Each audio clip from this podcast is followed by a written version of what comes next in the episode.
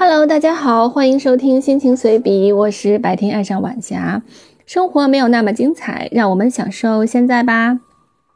很久没有更新内容了，有没有想我啊？在这段时间，我努力的工作、生活，充实的工过着每一天。脑中的小思想、小火花还是会时常闪现的。今天呢，我们就来聊聊一本书。你当像鸟飞往你的山。前几天逛书店，在畅销书区域看到这本书，记忆瞬间被激活。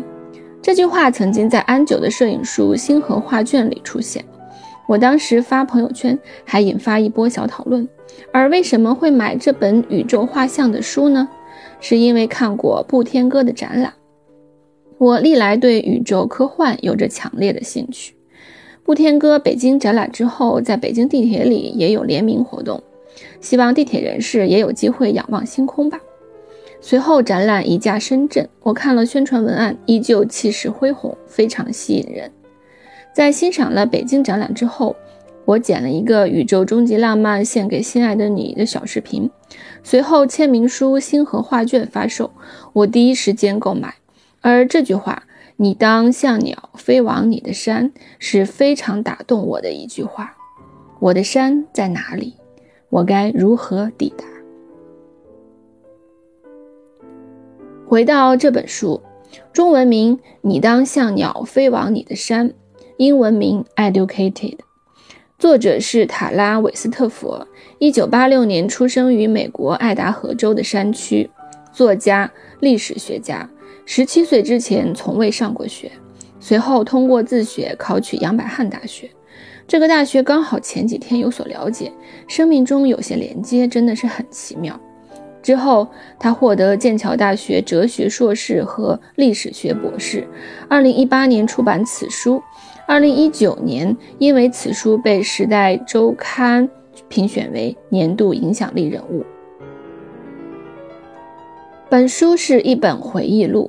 在封底，作者说：“人们只看到我的与众不同，一个十七岁前从未踏入教室的大山女孩，却戴上一顶学历的高帽，熠熠生辉。只有我知道自己的真面目。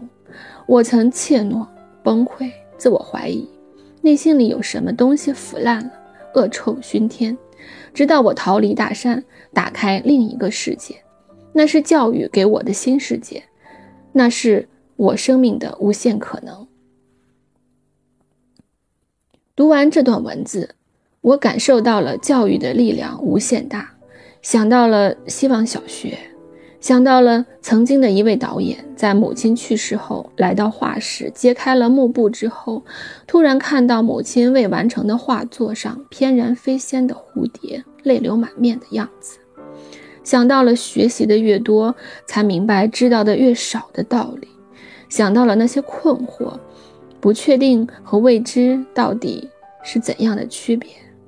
我算是一个教育工作者吗？教育该如何带给人心灵的启发？也许教育是通过知识的学习完成心理蜕变，进而达到自我救赎。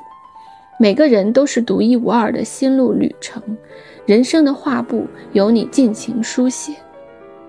运动健身产生的多巴胺、内啡肽使你舒缓愉悦，而阅读也会带来这些效果。